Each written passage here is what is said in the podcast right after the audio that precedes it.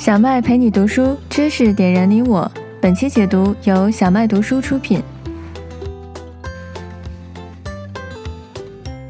你好，欢迎来到本周的小麦读书。今天我为你选的是一本关于两性关系的好书哈，叫做《The Five Love Languages》，就是爱的五种语言。那这个呢，其实是小麦读书会成立以来的第一本关于呃这个关系的好书。那今年呢，呃，小麦决定呢，根据书友们的反馈哈，做一个调整，就是我们会添加呃关系类的好书进来啊，包括两性关系啊、亲子关系啊、呃职场关系啊。啊，等等等等，因为这个关系的这个呃幸福感啊，是我们人类的四大基本需求之一来着。而且我发现，呃，尤其我们生活在海外的朋友呢，其实遇到的问题可能会更加的具体一些。比如说，呃，两性关系，如果比如说留学生或者跟不同成长背景，呃，甚至是中西文化背景的人在一起的时候，会怎么相处？再有呢，就是比如说职场，你进入了一个澳洲本地的公司，怎么跟同事相处？还有呢，就是亲子关系，因为我现在在准备一本书哈，在写一本书，叫做《芒果爸妈和香蕉孩子》。什么意思呢？香蕉大家知道是里面是白的，外面是黄的，形容的呢是在这个海外出生的。呃，长大的这个华裔的孩子，就是他内心呢其实是个白种人啊，因为他都认为自己是澳洲人，好吧？呃，不管你是美国、加拿大的，都有这种问题。但它表面上看上去是黄皮肤，所以大家用香蕉来形容。那芒果呢，就是外面是黄的，里面也是黄的，对吧？那这个形容呢，就是我们这种，嗯，八零后啊、九零后啊，在中国出生长大，然后后来到澳洲啊，到海外的留学，然后结婚生子的这这批人。对吧？那这个亲子的关系的相处呢，也非常有意思，因为成长的环境完全不同，所以呃，如何跟子女这个有一个好的沟通的渠道呢？其实是很多家长比较头疼的问题啊。那今天我们选的这本书呢，是两性关系当中的可以说是圣经吧。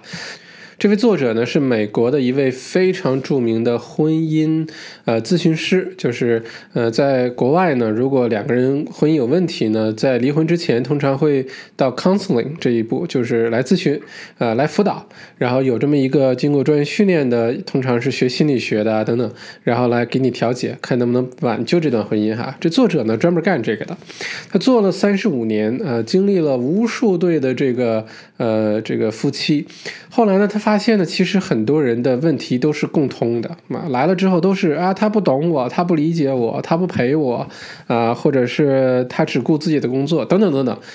最后呢，作者发现，哎，原来啊，感情的问题总结来总结去就那几件，他就把它归纳了一下，变成了这本书当中的五种语言。这本书一旦面世之后，哇，大受欢迎啊，《纽约时报》排行榜第一名，而且呢，被翻译成三十多种语言，现在已经卖掉了这个五六百万册。帮助了很多很多的家庭啊，呃，如果你是呃在婚姻呃这个生活当中，但你对你的婚姻好像不太满意，或者呢你没有进入婚姻，你有点恐惧，或者你在谈恋爱，你希望能把自己的感情生活经营的非常好，再或者呢你可能谈过很多次恋爱，一直在寻找真爱，但是总是呃好像出现什么问题，但你也不知道该怎么办，每次都很努力，但一直好像没有行得通。那这本书呢，一定会对你有启发。我看完这本书的收获就是，其实啊，这本书很像是，呃，一些理财的书啊，等等等等，是我们这个传统教育上高中啊、上大学特别需要学，但是特别。缺失的一门课，如果这门课这本书啊，大家都能读一读的话，那相信很多的感情问题，很多的这个沟通问题都能得到很有效的避免啊，就不至于发展到那个状态。所以这本书强烈推荐给大家，好吧？大家好好听一听，不管你是男生女生，你是在现在所处的人生的这个处境，或者你的现在的年龄是多少都没关系，这本书都会对你有帮助。OK，那呃，就就像刚才说的，如果说你自己的感情之路比较坎坷，或者是一直找真爱找不到，或者是经常被对方伤害，呃，我们今天就好好的展开来讲一讲，到底这个原因是什么？大家有没有听过一个笑话哈？说有一个人呢到了一个外国的餐馆啊，坐下来，然后要了一个菜单点菜。点来点去呢，呃，很认真的点哈，但是其实他并不懂这个语言。点完之后呢，他肚子很饿，然后就焦急的等待呗。结果最后呢，端上来的都是汤，好几道汤，还有呢一首小提琴小提琴的曲子啊，一个人跑不过，站在他旁边给他弹奏。这其实呢，说明了一个什么问题呢？就好像。我们这个呃，这个伴侣之间哈，好像都是说的同一种语言，比如说两个人都说中文，两个人都说英文，等等等等。但我们真的说的是同一种语言吗？啊，我们真的是这个沟通是畅通的吗？有没有那种说你以为你点了是这样的一个感情生活，你点的是这样一道菜，结果端上来的呢，可能就不是你要的那道菜。甚至是一首曲子，但是厨房呢，或者这个饭店呢，也很认真、很努力的去为你准备了。只不过因为沟通的问题，因为你们说的语言不同的问题，最后导致了这个结果很糟糕。那其实，男人和女人之间，哈，这个两性之间啊，能真的听得懂对方说什么吗？啊，之后呢，小麦读书的书单上呢，有一本好书，叫做《男人来自火星，女人来自水星》那本书啊。他说了一个很简单的道理，就是这个男人和女人之间啊，他不但是像两个国家的人说的不是同一个语言，甚至来自于两个星球。啊，很多的思考问题的方式啊，沟通表达爱的方式啊，可能是非常不一样的。虽然都希望能够让对方感受到自己的爱意，都希望能够有一份非常美满的、非常幸福的一段感情，但有的时候光努力、光有这个呃真诚是不够的。你要有这个套路，对吧？你要听得懂对方在说什么，是真的听得懂对方在说什么哟啊！不是说都说中文，你们就说同一种语言了，好吧？那当这个沟通啊。感情的这个语言不同的时候，那你所有的问题就都出来了。因为我们知道很多的关系，不管是两性关系，还是工作的问题，还是这个呃跟朋友的关系，很多的问题其实。归根结底啊，都出在沟通上啊，并不是意愿上有问题，都是沟通有问题了。然后再解读，在对方你说的是一一个意思，对方听到解读的时候可能是另外一个意思。那这些东西积累、积累、积累，然后时间长了之后，就变成了一个完全没有办法回头的一个一个境地了，好吧？那这本书呢，就告诉我们如何听得懂对方的这个语言啊。那说到语言啊，人类历史上。最常用的一个词，就各个文化、各个种族、各个宗教背景，呃，最常用的一个词就是 love，就是爱这个词。但同时呢，最让我们人类混淆的也是这个词啊，因为这个 love 爱这个词啊，用的场合太多了，对吧？我们爱生活，但是我们也爱面条、爱炸鸡，我们爱自己的老公、爱老婆啊，但我们也爱跑步、爱钻石、爱马仕。我们爱下雨的时候的声音，那到底“爱”这个词用了这么多地方，到底什么是爱？好吧，那书中作者也解释哈，爱的本质呢是一种情感啊，它呢是让你幸福的事物或人，那这个就是你爱的源泉啊。你有，比如说你突然想到谁，或者你突然呃做什么事情的时候，你觉得哇幸福感爆棚。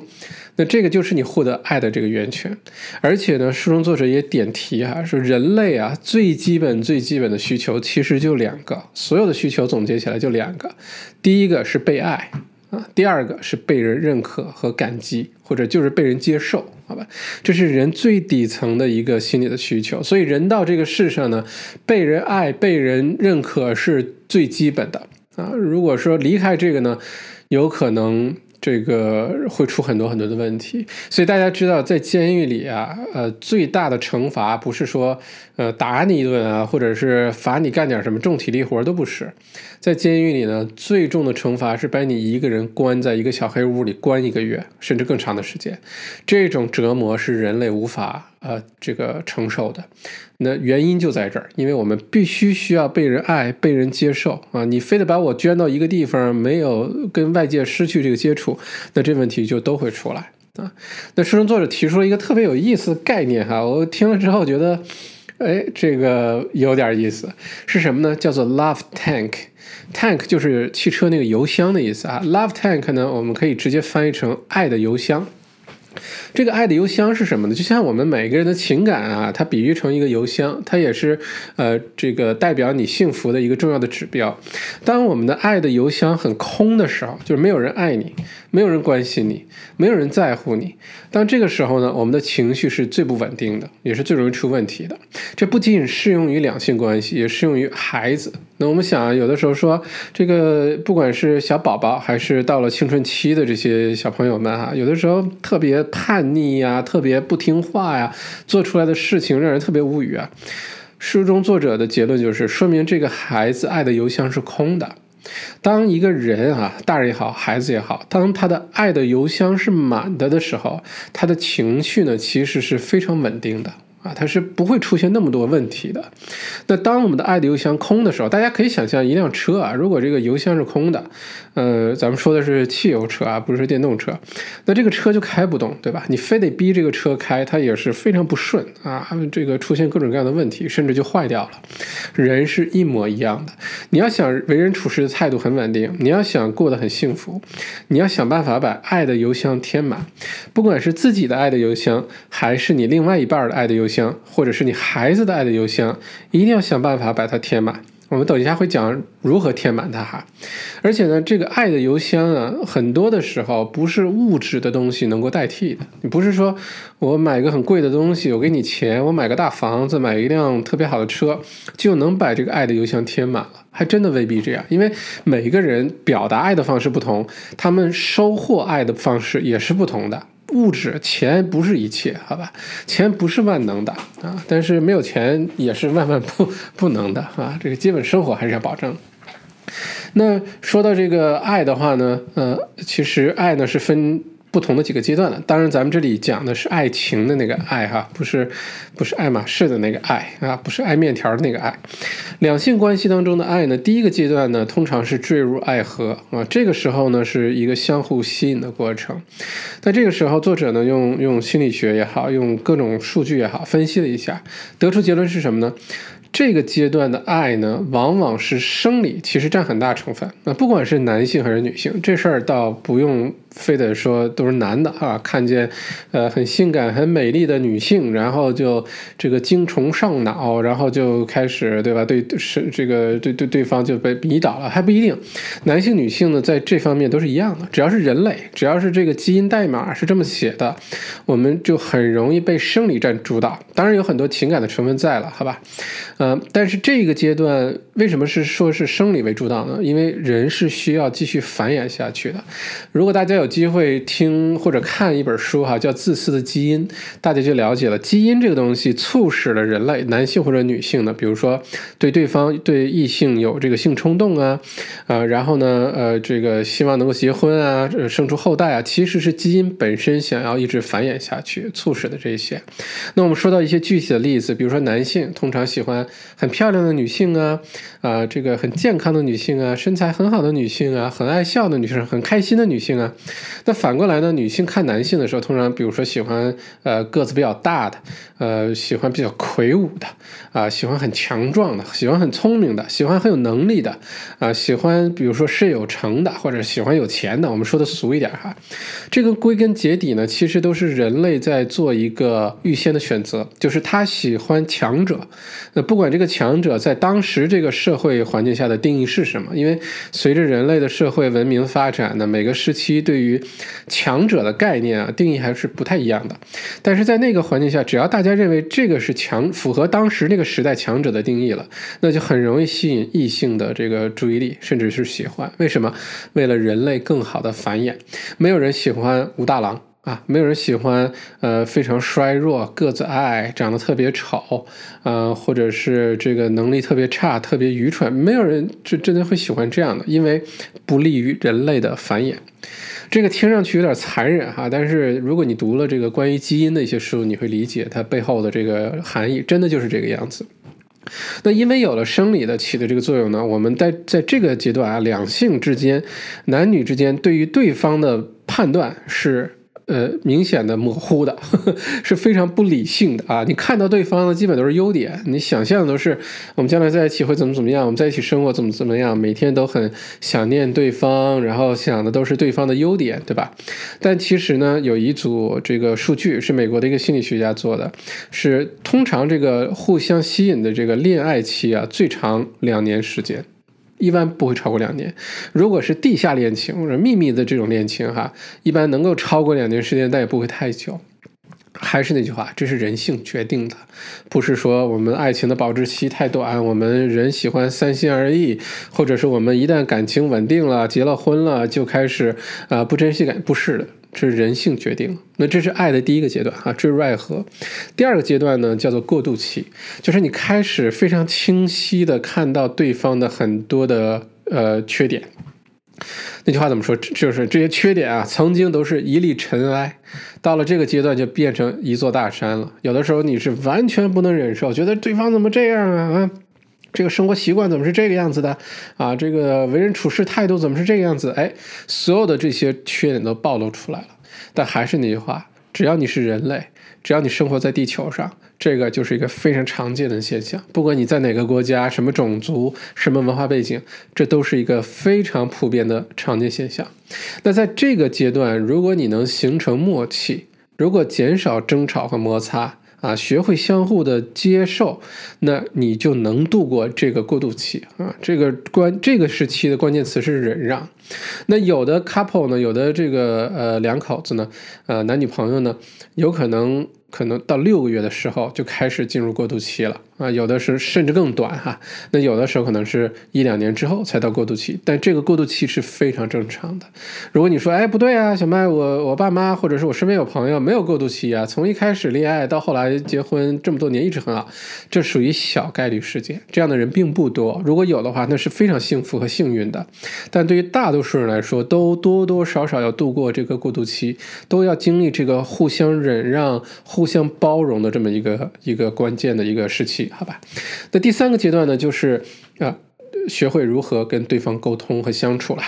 那即使是你包容了对方所有的缺点，你觉得对方就是你想要一起走完下半辈子那个人，两个人呃结婚了，或者每天生活在一起了，对吧？这个时候呢，很多。Couple 不是不想好好在一起，是在一起之后就发生了很多的呃这个摩擦呀，对对方的一些失去兴趣啊，呃或者是呃发现感情逐渐的在衰退呀，在减弱呀，然后甚至很多人形成了一种观念，就是婚姻就是这个样子的啊，婚姻就是爱情的坟墓，婚姻之前两个人可能很恩爱，婚姻之后两个人变得非常的无奈啊，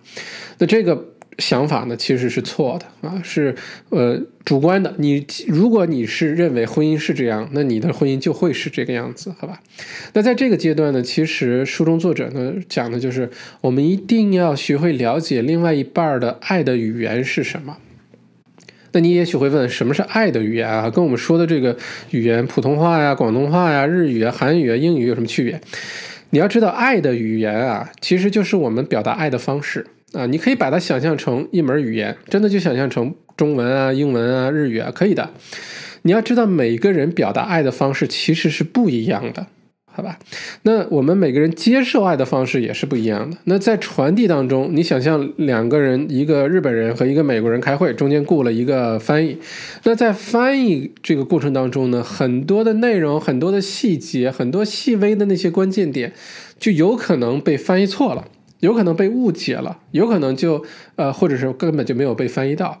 这样时间长了之后呢，问题就逐步的就出现了，对吧？所以，如果我们能了解另外一半的那个爱的语言是什么，我跟你说啊，这就是填满对方爱的邮箱的最好办法。而且，当对方的爱的邮箱满格的时候，是最幸福的。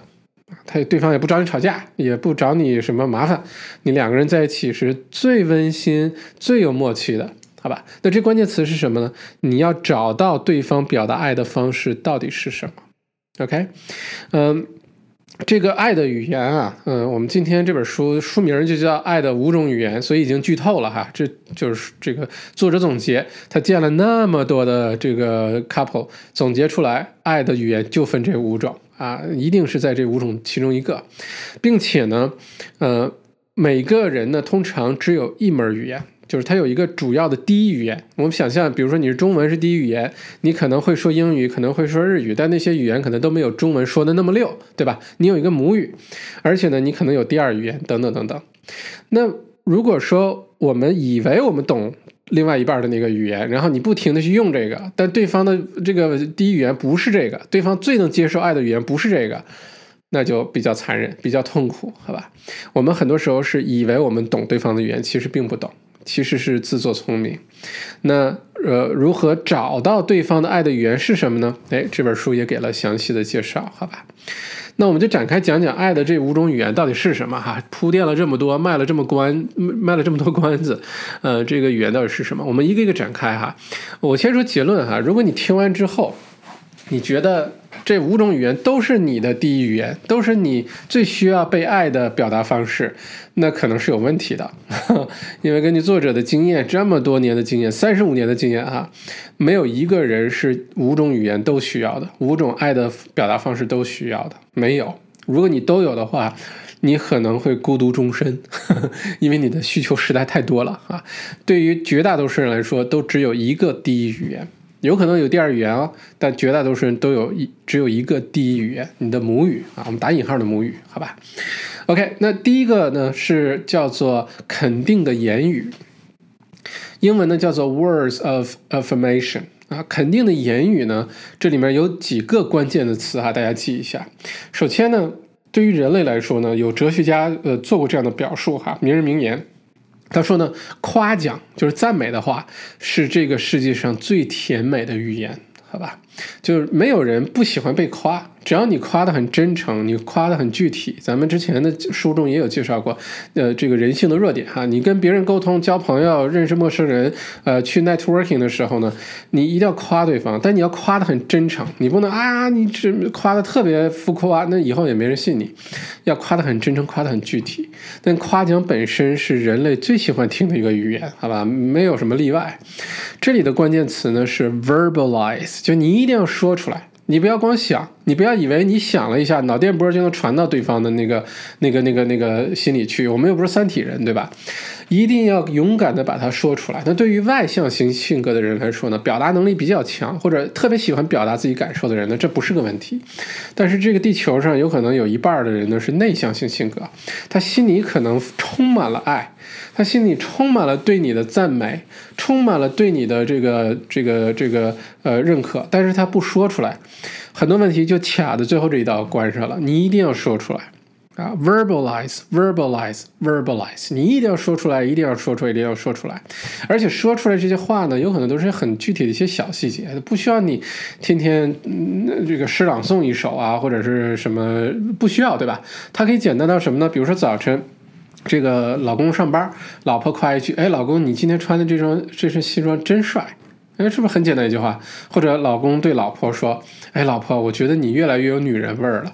哎呦，这老婆听了多受用啊，对吧？还有什么？亲爱的，你最近做的菜真好吃。哇，听了这句话，对方肯定更愿意为你做菜了，好吧？再有的是，老婆，你的腿好美哦，这么多年了，我还是很喜欢。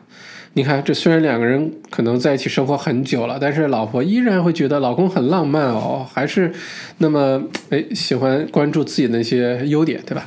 再有呢，老婆可以呃跟老公说，哎，老公，你洗碗洗的真干净。你说这句话的时候一定要真诚啊，一定要真诚，敲黑板啊。再有呢，你像老公可以对老婆说，老婆，你把家里打点的真好，让我可以安心的在外面工作赚钱来养家。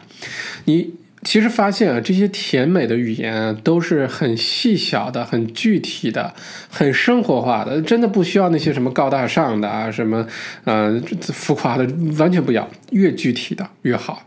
越生活化的越好，而且必须是你真诚的一个表达。你要学会看到你另外一半的优点，不要天天总是抱怨，觉得另外一半不懂你啊，不关心你啊，不做家务啊。你越是抱怨，另外一半离你越遥远，好吧？这是呃，这个肯定的言语的第一部分。第二部分呢，就是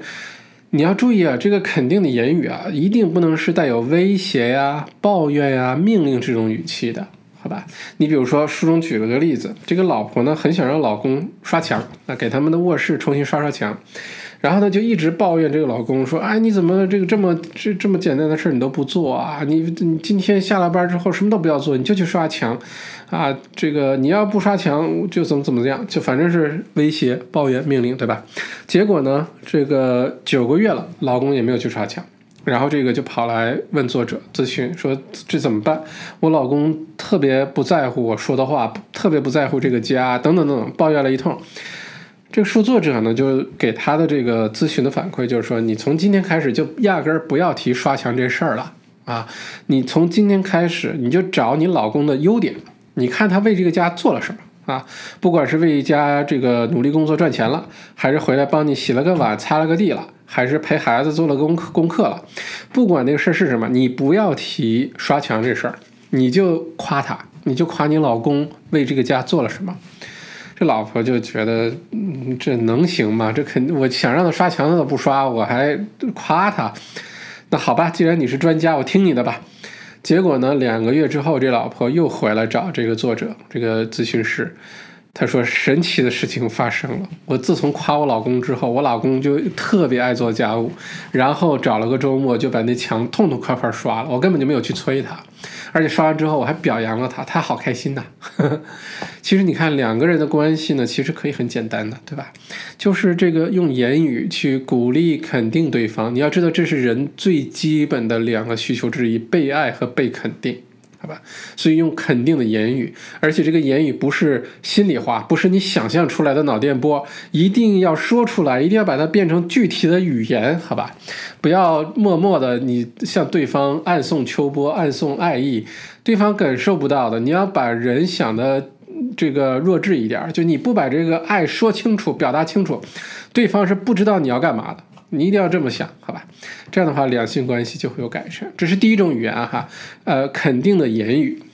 大家可以想一想，你如果特别喜欢另外一半肯定你，啊，夸你啊，赞美你，那你的第一语言有可能就是肯定的言语哦，好吧？OK，那第二种语言呢，叫做共度好时光啊，英文是 quality time。共度好时光什么意思呢？就是两个人在一起相处，在一起过过时间啊，看你看的画面，听你听的声音，呃，这个过你过的时间叫做共度好时光。那这里呢，也要敲黑板，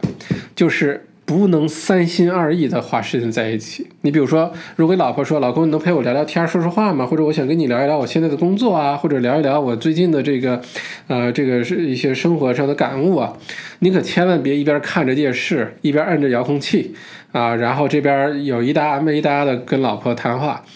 我跟你说，这个就是对对方最大的伤害，因为你完全没有花心思在对方，这个就不叫共度好时光。好吧，呃，再有呢，就是有一种场景，大家有没有发现？就是你跟另外一半在一起的时候，小两口在一起，呃，不管吃饭呀，呃，说话呀，嗯，或者是一起去呃去逛街啊等等，你发现对方呢一直没完没了看手机啊，没事就把手机拿起来看一看，没事就把手机拿起来看一看，有可能对方不说，但是你要知道，这个可能对对方是一种非常大的伤害。啊，呃，这动作可能很简单啊，我为了工作我得看手机啊，我这个就是养成习惯了，没事儿我就忍不住拿手机看一看。不管你的那个借口是什么，两个人在一起的时候就好好在一起。你你眼前的这个人就是你所有注意力应该给的那个对象，好吧？手机不是你应该分散注意力的那个那个对象。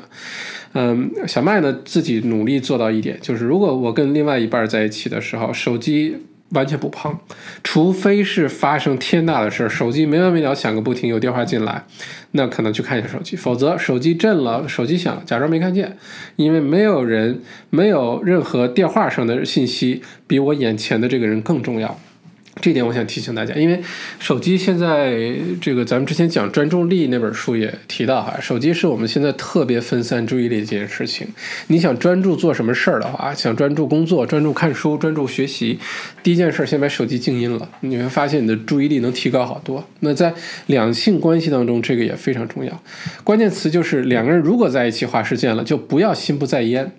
要不然就两个人都好好的做自己的事儿。好吧，你就不要说自己在共度美好时光啊！如果你真的是忙，突然之间另外一半跑来说：“哎，老公或者老婆，我想跟你聊聊这个事儿，或者咱们一起做点什么呀？一起看个电影啊什么？”你可以说：“哦，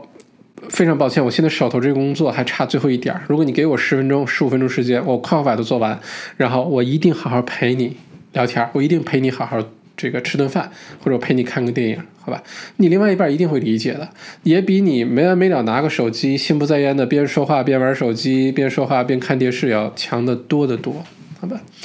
你要知道，共度好时光啊，不是说两个人在一个空间内相处就就完了，那不叫共度好时光，好吧？你必须把你的注意力都给对方。书中说了一个词，一句话，我觉得特别有意思。他说，很多很多的 couple 呢，以为是在 spending time together，就是在一起花时间，对吧？但其实他们是 spending time near each other，就是他们在。呃，这个两个人就在同一个空间，在每个人的旁边，在做自己的事儿。你以为在共度时光吗？没有，你在过自己的时光。这种就嗯，不是两个人在一起了，好吧？所以，如果你把注意力都给对方，啊，共度好时光，这个是 quality time 的话呢，这个是对对方的尊重和爱的表达。好吧，那呃还是那句话，这个爱的语言分这么多种呢。如果对方的那个第一语言是共度好时光的话，他非常渴望自己的另外一半能够有时间好好陪他的话呢，你如果三心二意，这个不但不能起到这个共度好时光的目的，而且会深深的伤害对方，这个一定要注意，好吧？那我们总结一下，什么是共度好时光？哈，它其实就分成两个两种，一种呢是非常高质量的谈话，因为两个人在一起呢，不是互相伤害，不是互相拖累，不是互相耽误，两个人在一起一定是互相成长、互相成就，这是最完美的两性关系，好吧？那两个人如果是一起成长的话，尤其是很多年的感情的话呢，中间一定有很多的高质量的谈话会发生。啊，有的时候聊聊生活的一些东西啊，聊聊工作上的东西，聊聊一些感悟，聊聊一些自己的烦恼啊，啊，等等等等。这个时候其实是两个人关系增进的一个非常重要的一个机会。那这个高质量的谈话，甭管说谁比谁呃懂得多点还是什么，有的时候需要的就是倾听和安慰。你不不需要你能说出什么惊天地泣鬼泣鬼神的这些是这些这些事儿来，不需要。主要的就是你能认认真真的。把你所有的注意力都给对方，这是重要的，好吧？这是高质量谈话。那另外一种共度好时光呢，就是高质量的活动啊，就一起做事儿，简单吧？这事儿本身呢，其实并没有那么重要，你并不一定非得做出什么，呃，这个非常重大啊，什么特别不不不需要，真的不需要。你只要做的是这两个人，甚至就是其中一个人一方特别喜欢做的事儿就好。这些事儿呢，将来都会成为非常美丽的回忆，而且往往啊，往往都是小事儿。好吧，它简单到，比如说一起去看一个音乐会呀，啊，比如说这个小麦录书的这个星期呢，久石让又到墨尔本来开演唱会了，对吧？这就是如果两个人或者其中一个人特别喜欢久石让的音乐，那这个事儿就是一个特别好的共度好时光的一个时候，对吧？或者是两个人去一个地方啊，一起骑脚踏车啊，或者一起做一顿饭啊，或者一起就简单到你到河边草丛上晒晒太阳、看看书、听听音乐、聊聊天儿。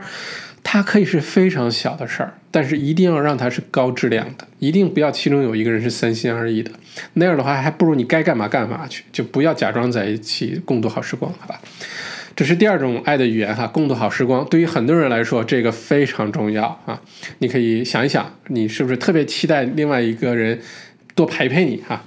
第三种爱的语言呢，叫做爱的礼物。啊，receiving gift 啊，爱的礼物，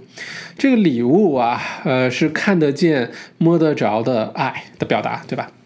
但是这个礼物呢？我们不是说那种特别贵重的哈，什么一定是什么名名牌包包啊、名表啊啊，什么九千九百九十九朵玫瑰呀、大钻戒呀，呃，什么大豪宅啊，不，真的是未必这样。这里爱的语言的表达呢，是呃，有一些人的第一语言呢是，如果他能收到礼物，他认为对方很在乎他。啊，很关心他，并不意味着他收到贵的贵重的礼物，对方就一定爱他，这不是一样的啊。礼物未必要贵重，最关键最关键的是礼物代表那个心意，你有没有放心思进去？如果钱对你不是问题哈，你去买个很贵的一个什么什么首饰啊、包啊什么的，这个其实根本就不是什么心意的表达，只是说，甚至可能是一个偷懒的表达。就你不用想，那我就买一个贵的东西送给你喽。所以买这么贵的东西，你就一定觉得我很在乎你喽？那哎，还真的不是这样。对于把爱的礼物当做第一种语言的人呢，他在乎的其实不是这个礼物有多贵重，他在乎的是这个礼物背后的那个意思啊。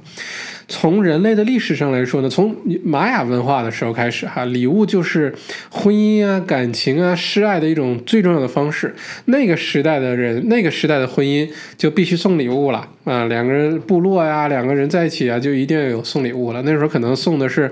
呃，什么几头羊啊，送了几个锅碗瓢盆啊，一串这个什么呃什么贝壳啊，那不知道送的是什么，但是意思是这样的，好吧？那如果你这个另外一半的这个爱的语言是礼物，咱们刚才说了，它不是在于钱多少，在于你有没有想起这事儿。对于这个呃第一语言是爱的礼物的人来说，哪怕你下班路上捡到了一片非常美丽的树叶，你带回来给对方，对方都可能会觉得非常的幸福，好吧？他并不期待着你每天拿那些。带 logo 的东西回来啊，贵重还是那句话，贵重未必代表着你就有心意，有的时候可能还相反，好吧？那很多的感情呢，都是说这个在谈恋爱的时候啊，送对方礼物啊，尤其是男性对女性啊追求的时候，送各种各样的礼物，然后结了婚之后呢，发现礼物就断了，就不送了啊，然后呢就开始有摩擦呀，这个双方不开心呀，但可能未必也。知道这个到底为什么就不开心了？好吧，那还有一种现象就是，比如说这个每年情人节啊，一定是送一大捧花啊，或者什么，但可能这一年除了这一天，从来就不送花，好吧？那作者也举例子啊，其实，呃。就为什么有的人说谈恋爱的时候送，然后结了婚就不送？那书中呢举了一个他其中一个真实的一个客户，他就采访这对夫妇，这个老婆呢就不开心，说你看他恋爱的时候对我特别好，然后呢这个作者就问你怎么知道他对你好呢？啊，他经常送我礼物啊，过生日啊、情人节啊、各种节日啊，他都会送我礼物，然后我很开心。但是自从结了婚之后，就再也没有送过礼物了。然后呢，他就这个作者就问这个老公：“你为什么谈恋爱的时候送，结了婚不送呢？”老公说：“那我结了婚要过生活的呀，要养家的呀，赚钱也不容易啊。如果把钱都花来买这个礼物了，这日子怎么过呀？很现实的问题，对吧？买礼物太贵了，如果什么节日都送的话。”那这个作者呢，就给这个老公、老婆这两口子就讲解了一下哈。那说明很明显，你老婆的第一语言是爱的礼物。她觉得，如果对方能够送礼物给她，这是她收到爱的一个最好的方式，她的爱的邮箱就会被填满。那还有一个极大的误区，就是这个礼物真的是不需要很贵的。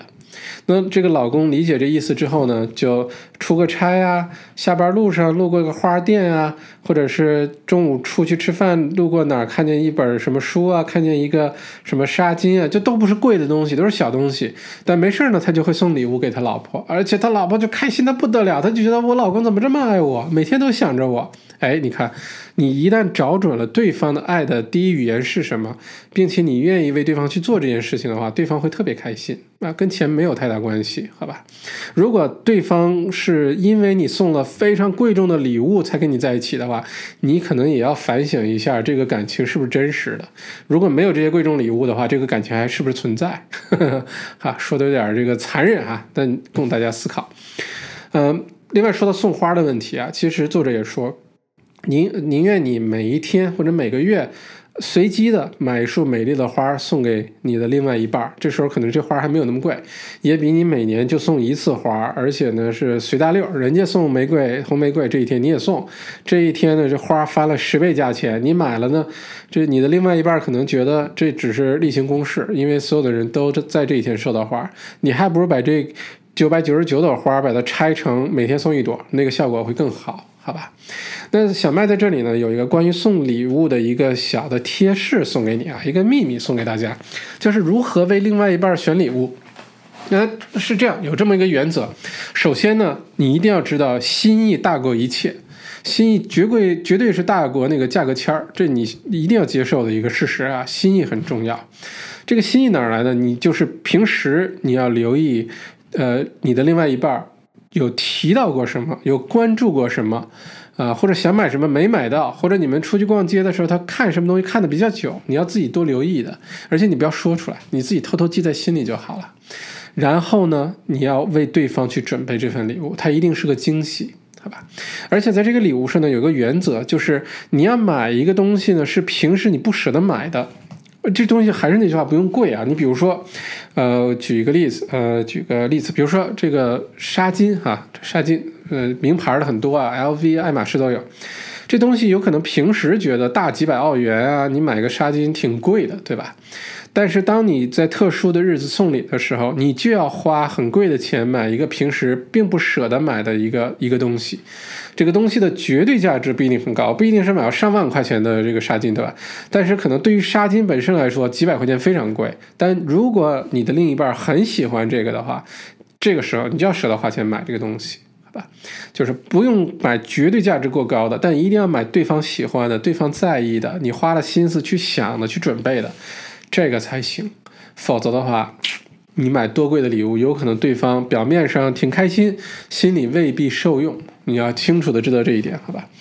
那这是第三种语言哈，爱的礼物。如果你特别喜欢收礼物，那也许你的第一语言就是爱的礼物。那第四个语言呢，叫做为对方服务的行动啊，英文叫做 acts of service，为对方服务的行动，什么意思呢？就是你要做对方喜欢做的事情。啊，不是说对方自己喜欢做的，是对方喜欢你为他做的事情。还是那句话，这些事儿啊，很多时候根本就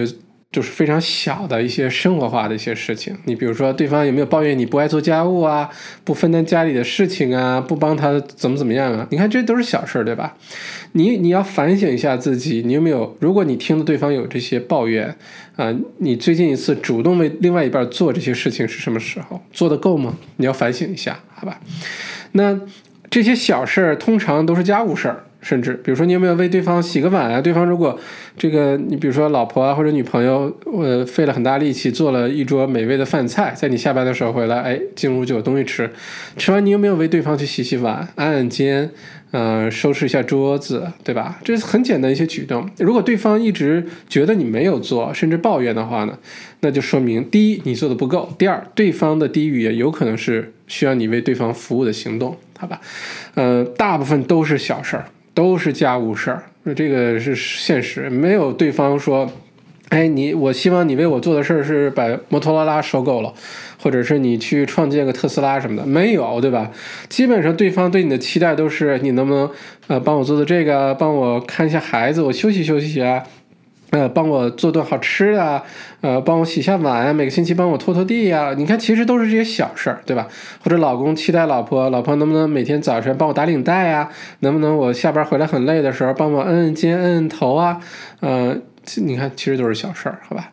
呃，为对方服务很重要，而且一定是对方希望你为他做的那个事儿。但这里有一个关键的注意点哈，就这事儿呢，一定是主动的、自愿的，你去为对方做，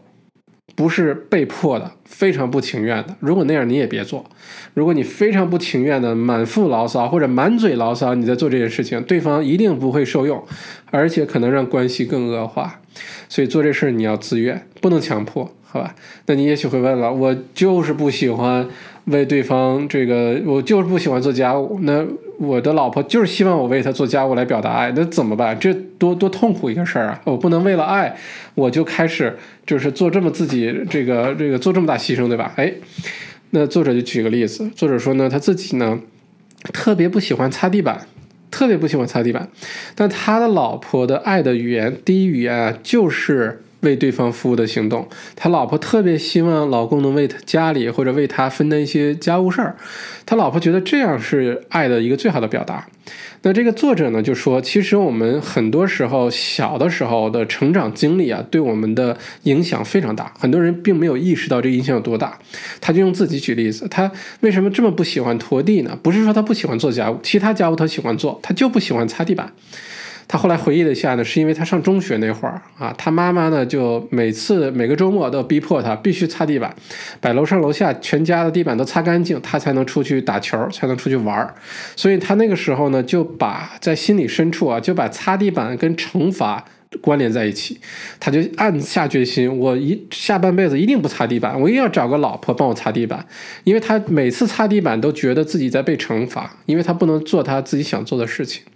所以这种潜移默化的这么一个心理的东西呢，一旦埋下这个种子呢，对于我们长大之后很多的想法你会产生影响的。但有的时候我们并不知道为什么你不喜欢什么，或者你对有些人就是天生的反感，或者天生的有好感，其实很有可能跟你童年的某一段经历是有关系的，只是我们没有想起来那件事情是什么而已，好吧？后来作者就说：“哦，既然理解了老婆的爱的语言，爱的母语就是为对方服务的行动，好。”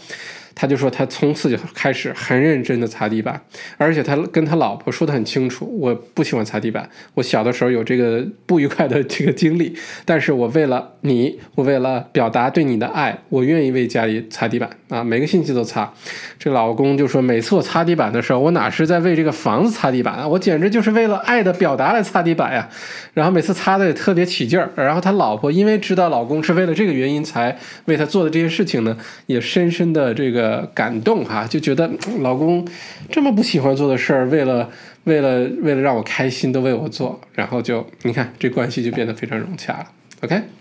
这个就是第四个语言哈，为对方服务的行动。呃，这个可能嗯，其实体现在家务，体现在这个细小的事情上非常的多，也是需要另外一半愿意为自己爱的人做出一些牺牲的一个一个一个一种语言吧。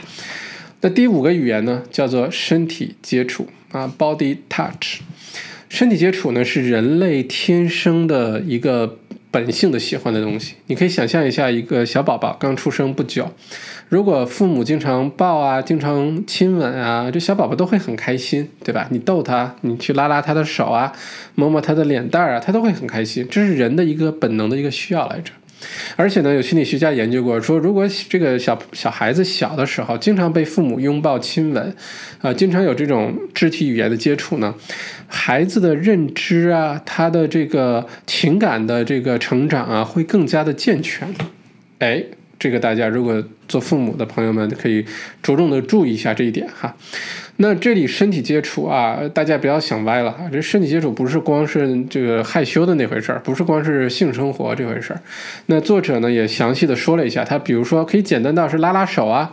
呃抚摸啊，呃或者是比如说这个另外一半正在厨房为你准备晚餐，你摸摸他的后背啊，或者这个亲吻啊，摸摸对方的头发啊，一个拥抱啊等等，这些都算是身体接触，未必是非得是深度的这个这个身体接触哈。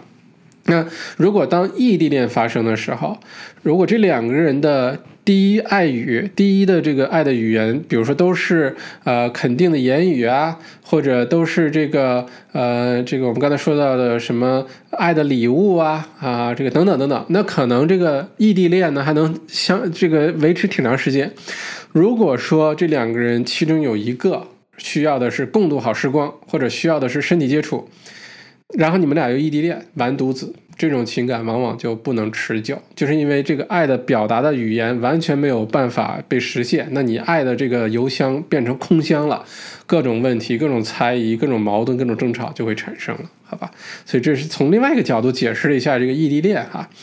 但这里呢，作者也说了，这个身体的接触啊，大家注意，一定要是用对方喜欢的方式。一定要对方喜欢的方式，比如说你明确的知道了哦，呃，对方喜欢这个肢体呃接触啊，这是他对方的爱的语言了。好，那你说我帮对方按摩按摩吧，或者是对吧？有些性生活，但这些一定要尊重对方，用对方喜欢的方式，否则你把对方弄得，比如说你按摩按的太痛了，或者你以为你用你的这个表达方式过于激烈、过于猛烈的话呢？对方不但不觉得你在爱他，反而觉得你会伤害他。而且在身体接触这种语言当中呢，如果没有足够的感情的交流，你单纯就是身体接触呢，很容易让你的另外一半觉得自己被利用了，啊，或者说的再残忍点，很容易被对方觉得你在用它发泄你的这个生理的欲望。这个在作者的这么多年的这个呃从业经验当中呢，经常发现。所以作者也是说，这个肢体语言的前提呢是有感情的。你要把这个感情恢复起来，哪怕对方的这个第一语言是身体接触，你也不能单纯的为了身体接触而身体接触，这个最后的效果一定是不好的。呃，这个真身体接触的另外一个极端哈，其实就是家庭暴力。啊，因为这个身体接触，你想温柔的接触也是接触，暴力的接触也是接触。如果说这个呃这个两口子一方他的爱的语言，他接受爱的最主要的这个方式就是身体接触，但你对他有了家庭暴力的伤害，那这事儿绝对是一个重大伤害，很容易让这个感情就彻底破裂了。因为对方特别在乎身体上的接触，你又你又用这种方式去伤害他，那这可想而知，好吧？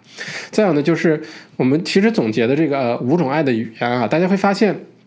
呃，在职场啊，在工作啊，在朋友关系当中，其实也适用。但如果是在这些环境当中，其他那四种语言可能都比较简单。但身体接触这个千万注意啊，不要违法，不要被变成性骚扰啊，这个就麻烦了。这个书中在这个讲到这一点的时候，还特别强调了一下，尤其在西方国家特别注重这一点，所以大家小心。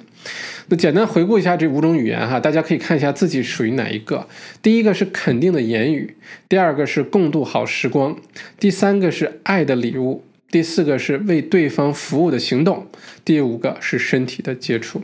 你可以感受一下，想想自己，想想自己的另外一半儿，呃，那个第一语言是什么？还是那句话，如果你觉得五种语言都是你需要的，那你再回去好好的反省一下。没有人是五种语言都需要的。如果你都需要，你就注定当单身狗了，因为没有人能够满足你所有五种语言啊。只是这个哪个是你最优先的，你要把它找出来，好吧？那。很多朋友会问了，那行，我懂了，爱的语言这么重要，一共五种五种表达方式，呃，找到了我爱的邮箱就能填满了，或者对方的邮箱填满了，一旦填满了，感情生活就特别甜蜜。OK，那么问题来了，如何找到爱的语言？怎么知道自己到底是哪个爱的语言呢？OK，书中作者说了几个结论哈，第一个是几乎没有两个人是同一时间相爱的。那一定是其中一个另先喜欢了另外一个，然后一来二去两个人坠入爱河。再有呢，就是几乎没有任何的 couple 呢是同一时间不爱的啊，一定是其中一个人没有那么爱对方了，然后表现出来的一些东西啊，时间长了两个人就不相爱了。好吧，这是第一个结论。另外呢，就是说，在人生的不同的阶段呢，这个爱的言语表达方式有可能会有些变化。你比如说，有可能你的老婆啊的爱的语言，他的第一语言是这个呃呃肯定的言语，对吧？你夸夸你老婆啊，你老婆就会很开心，她觉得哎。老公很在乎自己，但如果你们刚有了小宝宝，这小宝宝或者有两个孩子、三个孩子，然后比如说刚刚开始上学啊，每天要给他们做饭呀、接送上下学、去课后补习班，每天洗衣服啊、给他们收拾屋子，就很多很多大量的家务事要做。你如果光是靠爱的言语去呃安慰你老婆的话，你老婆只会得出一个结论：你只会说话哄我，你都不愿意帮我分担一些事情，好吧？所以呢，根据生活感情的不同阶段呢。需要有些调整的，不是说一个人爱的语言一旦定下来了，这辈子不变啊！你也要看生活的这个实际的这个状态，对吧？再有呢，就是很多人可能会问啊，如果对方爱的语言我无法接受，你比如说哈。呃，很多可能反应是，比如说我老公啊，就知道跟我做那些害羞的事儿，就是满脑子除了经验没别的东西啊，天天就想这些事儿。但我呢不喜欢，我不希望我老公天天想起我就只想那些事儿。我希望我们在一起啊度过一些好的时间啊，一起吃饭，一起聊天，抱在一起看电视。我希望做这些事，我不希望每天老公一回家就把我拽到床上去，好吧？这是挺就是这至少书中啊挺常见一个事儿。那如果你对方的那个爱的语言你明确的是什么，但你反感，不管是什么啊，那书中作者就是说，如果你很在意这段感情，你很希望能够跟对方在一起的话，你就要像学外语一样，你去学习对方的这门语言。好消息是，这五种语言都可以被学会，不管你是什么性格，五种这五种语言都可以被学会。问题就在于你愿不愿意去学，你想不想？把这段关系经营的很好。如果想的话，你就一定要学会对方那个语言，而且极少有一种情况是两个人第一语言啪嚓就合拍了，就是同一个好吧？两个人都是这个肯定的言语，两个人都是共度好时光，两个人都是身体接触，这种情况有没有呢？有，还是那句话，小概率事件，绝大多数人的第一爱语。自己的爱的母语都不同，都需要我们互相为对方考虑，为对方去学习那个第二语言。哪怕这个语言你学的过程当中比较呃比较笨，就像突然之间让你开始学柬埔寨话，对吧？你可能刚开始这词儿也记不住，说的也不好好听，然后一句话也说不出来。但它是一个过程。那书中就举例子说，有两口子呢，就是这个老婆就发现老公呢。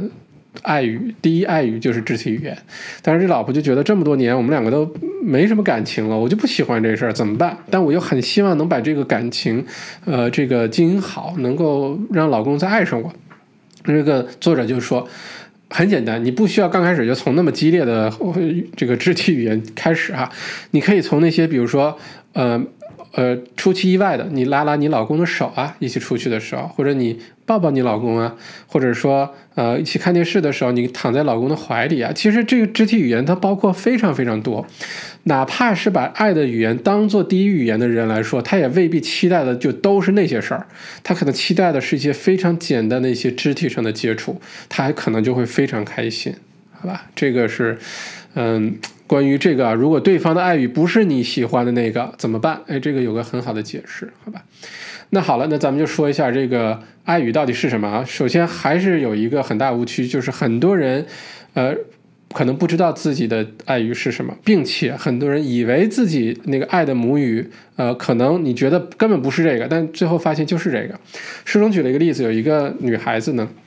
她到了中年啊，她一直觉得，呃。想要爱，但是觉得很空，他不知道怎么被表达啊，能接受这个爱。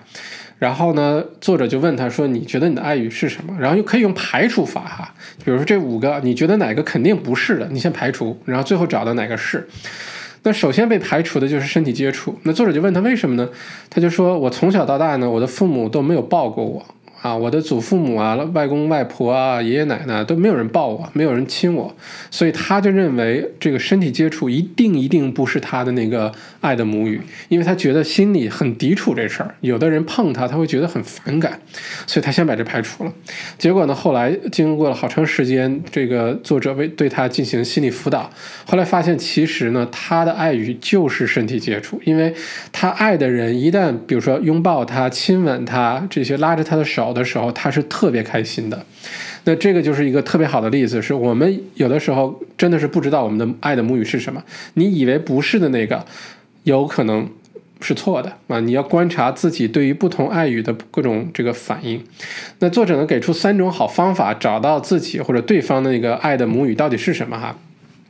第一种方法呢是，呃，找你自己的这个爱的母语的，是你有没有特别不喜欢你另外一半哪一点？啊，甚至是你有没有觉得哪一另外这个另外一半呢，经常做什么事伤害你？比如说他不陪你，比如说下了班就坐在电脑前也不理你，或者是不帮你做家务，不不帮你分担任何的事情，哪怕你很辛苦了啊，或者呢是呃这个不肯这个身体上的接触特别多啊，或者从来不对你说一些好听的，或者从来不送你礼物，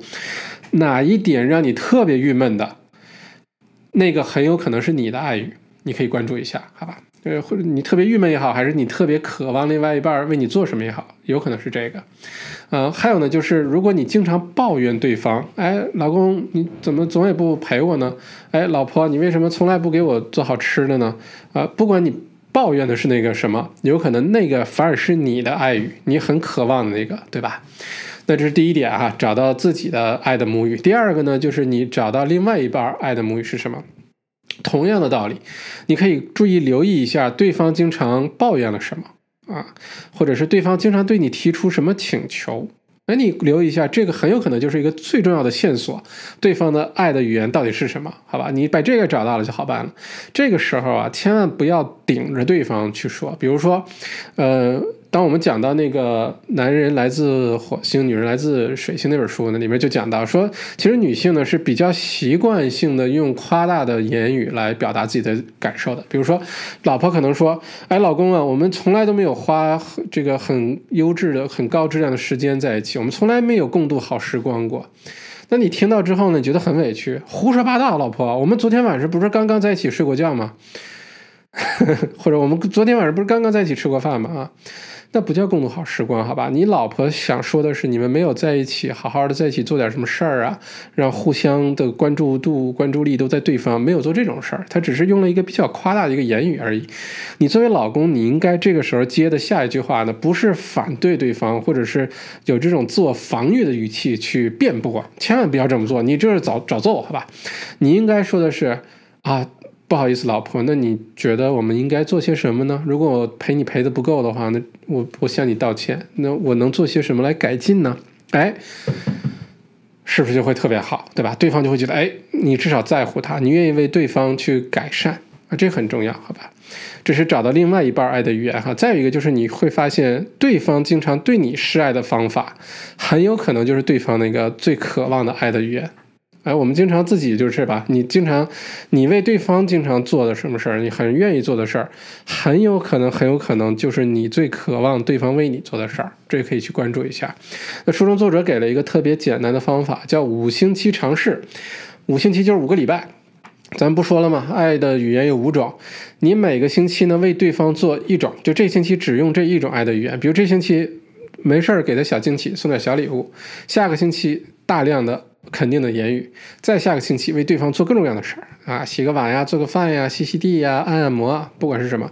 等等等等，你就注意观察你哪一个星期对方特别开心啊，这是明显能从实际的行为上判断出来的，好吧？那那个很有可能就是对方的爱语，哎，这可以判断一下，好吧？那这就是讲到了这个爱的五种语言啊，我不知道大家听完是什么感受，我看完这本书就觉得啊，原来。原来感情是这个样子的，原来感情是可以这样去去改善的。如果早懂些这些道理的话，真的是人生可以少走好多弯路啊，可以多幸福好多年啊，有那种感觉，对吧？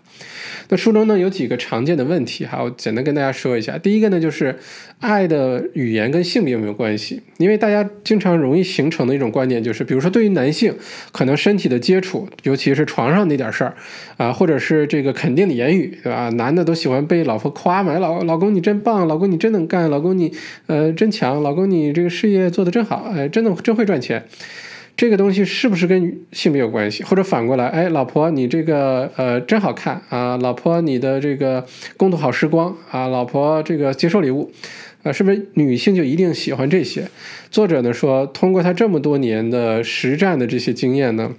他并没有发现任何证据证明这东西跟性别有关系，这个是双方两性都。都需要的，不管你是男性女性，这五种语言有可能都会需要，好吧？这是第一个问题啊。第二个就是说，如果你已经恨对方了，因为两个人在一起，有的时候结婚很多年，不是变成室友了，就是变成住在同一个屋里的陌生人了，甚至就变成敌人了，这时候怎么办？作者也说呢，如果是这样，如果你还想挽回的话呢，你第一步先找到对方的爱语，而且你从这个开始入手。他有大量的实际的案例证明，你就算恨了对方，只要找到了对方那个爱的母语，你并且愿意去为对方做这个事情的话，为对方去学这个爱语的话，两人的感情是可以扭转的，是可以修复的，可以好好的继续在一起的。这书中举了很多这样的故事哈，咱们时间的缘故，可能没有时间把它一一展开讲啊。不过你相信这个结论，即使是相恨了啊，相杀了这种感情。只要你找到了对方的语言沟通充足，你为对方去做这件事情，把对方爱的邮箱填满，你的感情是有机会呃这个扭转的。嗯，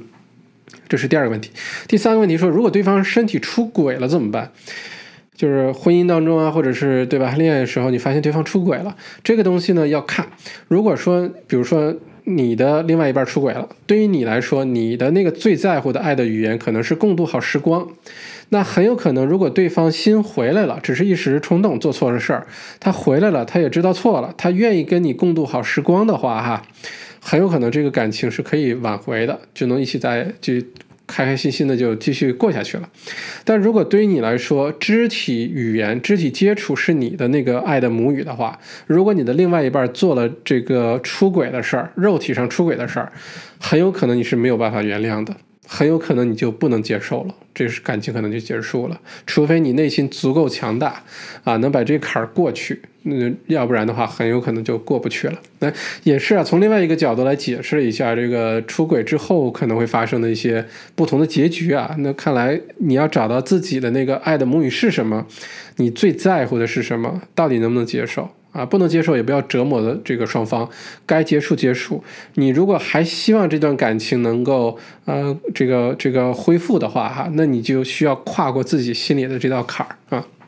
OK，那第四个呢，就是如果我开始想为对方学习另外这个这个另外一半这个爱语了哈，这个注意事项是什么？那对方就说，如果作者就说，如果这两个人本来感情已经不太好了，你希望为对方做些事情，或者对方可能已经出轨了，你知道吧？对方的心思已经不在这个家里了，那个时候呢，他可能就认为那另外的那个感情新的开始啊，就是他的归宿啊，给他他很多的满足啊。这个时候，如果你开始用对方爱的语言去为对方做事情的话，或者是就是去学习对方爱的语言呢，这里的注意事项就是你必须坚持。你可千万别做几天，然后就不做了。然后呢，对方会觉得你就是为了挽留他啊，为了留住他，为了让让他不再不跟那个人在一起，你才咬着牙啊勉强做这些的。呃，这个时候呢，对方可能会认为你在。这个 manipulate 啊，就是你在故意的去去改改变他，你在做一些这些事情。作者就是说，他的经验告诉他，如果你想要挽回对方，讲对方爱的语言，你就一直讲到底，哪怕对方最后真的选择离开你了，也一定是选择一个离开了爱他的你，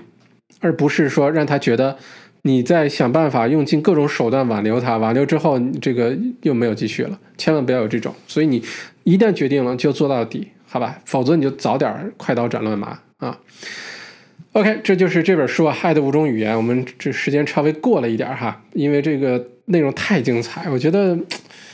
嗯，好书，怪不得变成全世界的这个呃婚姻咨询师的这个圣经一样的书哈，帮了这么多的人，因为确实是本好书。那这个作者呢，也写了其他几本关于青少年的爱的五种语言，或者是单身人士的爱中爱的五种语言。之后呢，小麦读书都会为大家在